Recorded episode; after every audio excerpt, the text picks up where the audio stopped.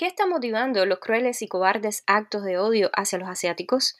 Durante el año pasado hemos visto un aumento alarmante de la violencia racista dirigida a personas de origen asiático, negación de acceso a espacios públicos, acoso verbal, discriminación en el lugar de trabajo, agresión física, vandalismo.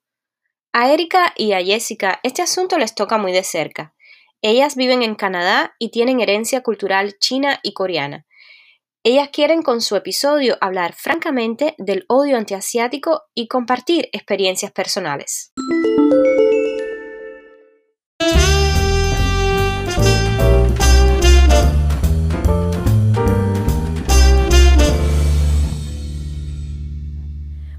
bienvenidos al episodio de hoy de nuestro podcast. Estoy aquí con Jessica.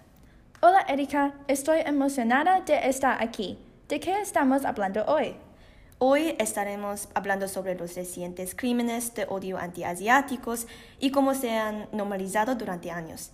Estoy segura que has escuchado sobre algunos de los horribles incidentes que han ocurrido recientemente en las noticias. Sí, por supuesto. Yo creo que para las dos, como asiáticas, nosotras nos identificamos con este tema porque es muy cercano a nuestro corazón. Correcto, porque soy coreana, pero he vivido en Canadá durante 10 años, que ha sido la mayor parte de mi vida.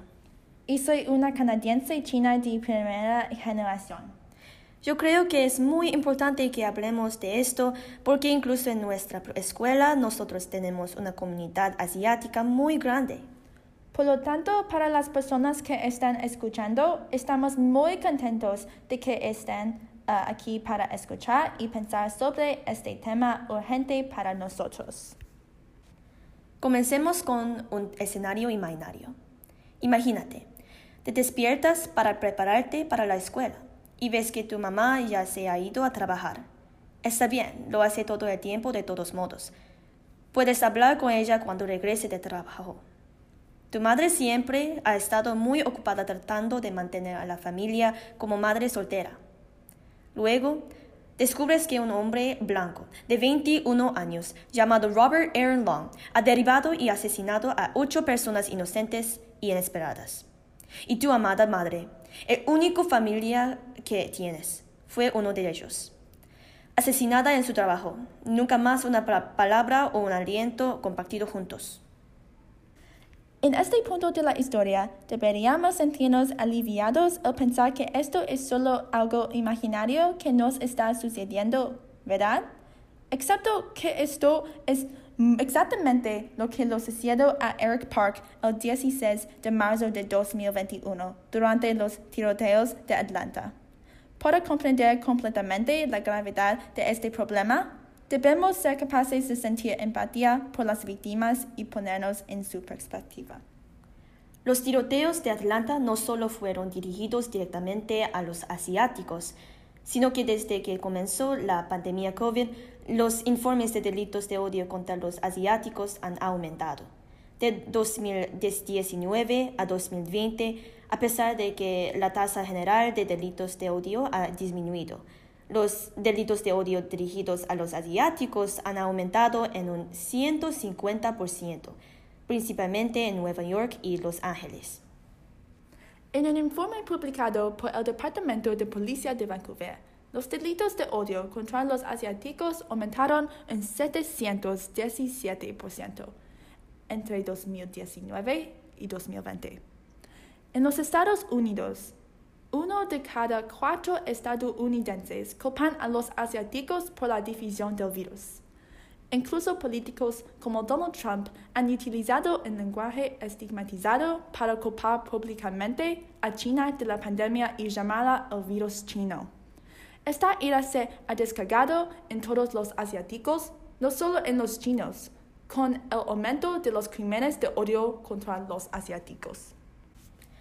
Aunque nosotros no hemos escuchado acerca de crímenes de odio antiasiáticos tan severos como los tiroteos de Atlanta en nuestra comunidad local, muchos asiáticos enfrentan el problema del racismo y los crímenes de odio menores todos los días, las llamadas microagresiones. Erika, si te sientes cómoda, ¿quieres compartir algunas experiencias que hayas tenido con el racismo? Seguro, Jessica. Y da la casualidad de que he experimentado este tipo de racismo diario recientemente. La semana pasada, en realidad, nada menos que en mi escuela de taekwondo. Yo mismo, como asistente de instructor, estaba charlando con los instructores principales en coreano después de que acababa de terminar una clase.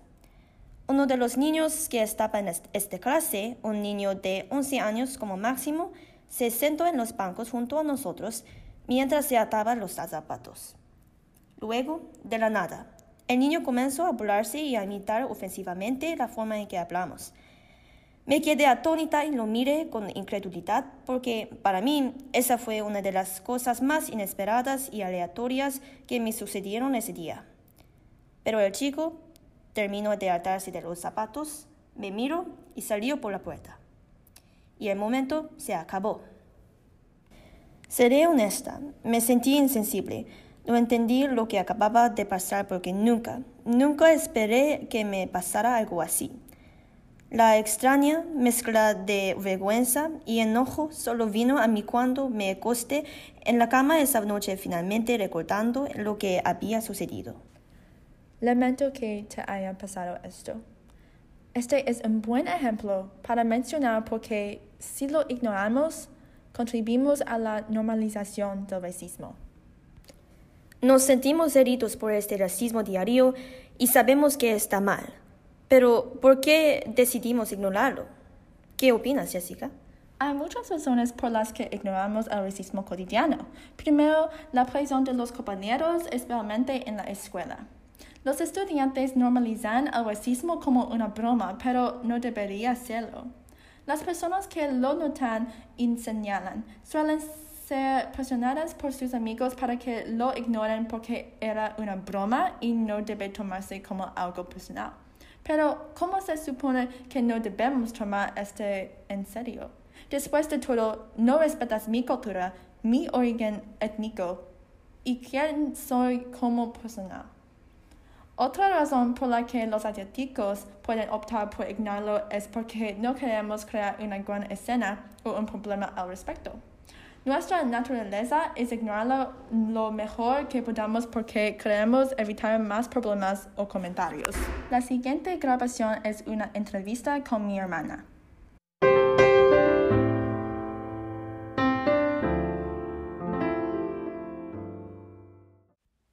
¿Cuánto tiempo llevas viviendo en Vancouver? Vivo en Vancouver desde hace más de 10 años. ¿Puede contarme sobre sus experiencias pasadas con el racismo? Seguro. Hace un par de meses estaba saliendo del trabajo cuando un hombre pasó a mi lado. Dijo un par de cosas ofensivas y gritó la palabra china como un insulto. Siguió siguiéndome y gritándome así que llamé a la policía. Tenía miedo de que se convirtiera en algo más y me preocupaba por mi seguridad.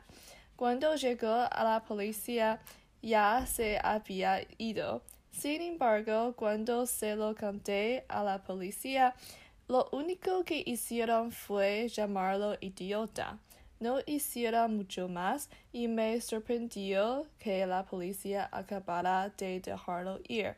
Esta situación podría haberse convertido fácilmente en un delito de odio grave, pero la policía no vivió a investigarlo.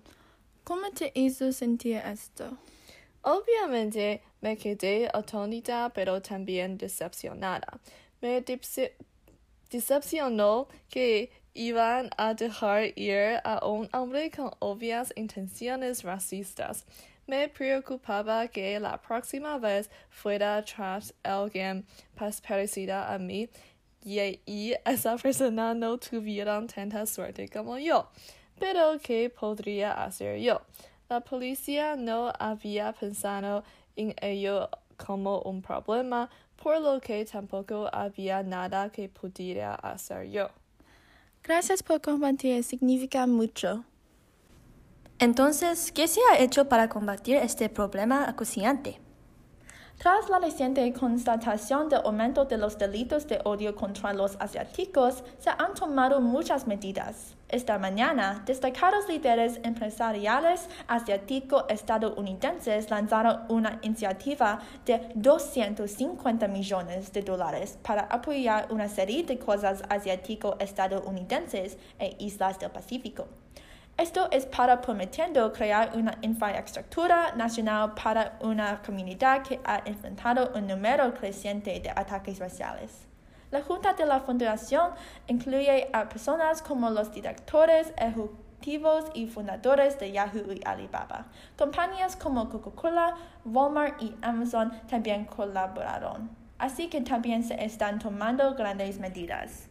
Por supuesto, las acciones más pequeñas importan tanto como las más grandes a la hora de combatir el racismo. Esto incluye responder a las personas que hacen comentarios racistas. Esto no significa solo los asiáticos, sino que otros espectadores también pueden responder. En segundo lugar, escuche activamente.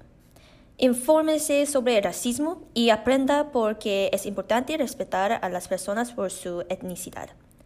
Por último, si haces un comentario y una persona de color te dice que es racista, no te castigues por ello. Muchas personas que hacen comentarios racistas a veces no se dan cuenta de que es ofensivo. En cambio, simplemente discúlpate y sé mejor. Les estamos fallando a estas personas racistas por no brindarles la educación y el momento de claridad que claramente necesitan. Quiero animarle, mientras escucha acerca de estos crímenes de odio antiasiáticos que ocurren en todo el mundo, a pensar en lo que puede hacer desde su posición. Para mí, hablaré con ese niño de 11 años de la clase de taekwondo. Ese será mi primer paso. Realmente comienza con nosotros, defendernos a nosotros mismos y a los demás y educar a las personas. Eso es lo que podemos hacer.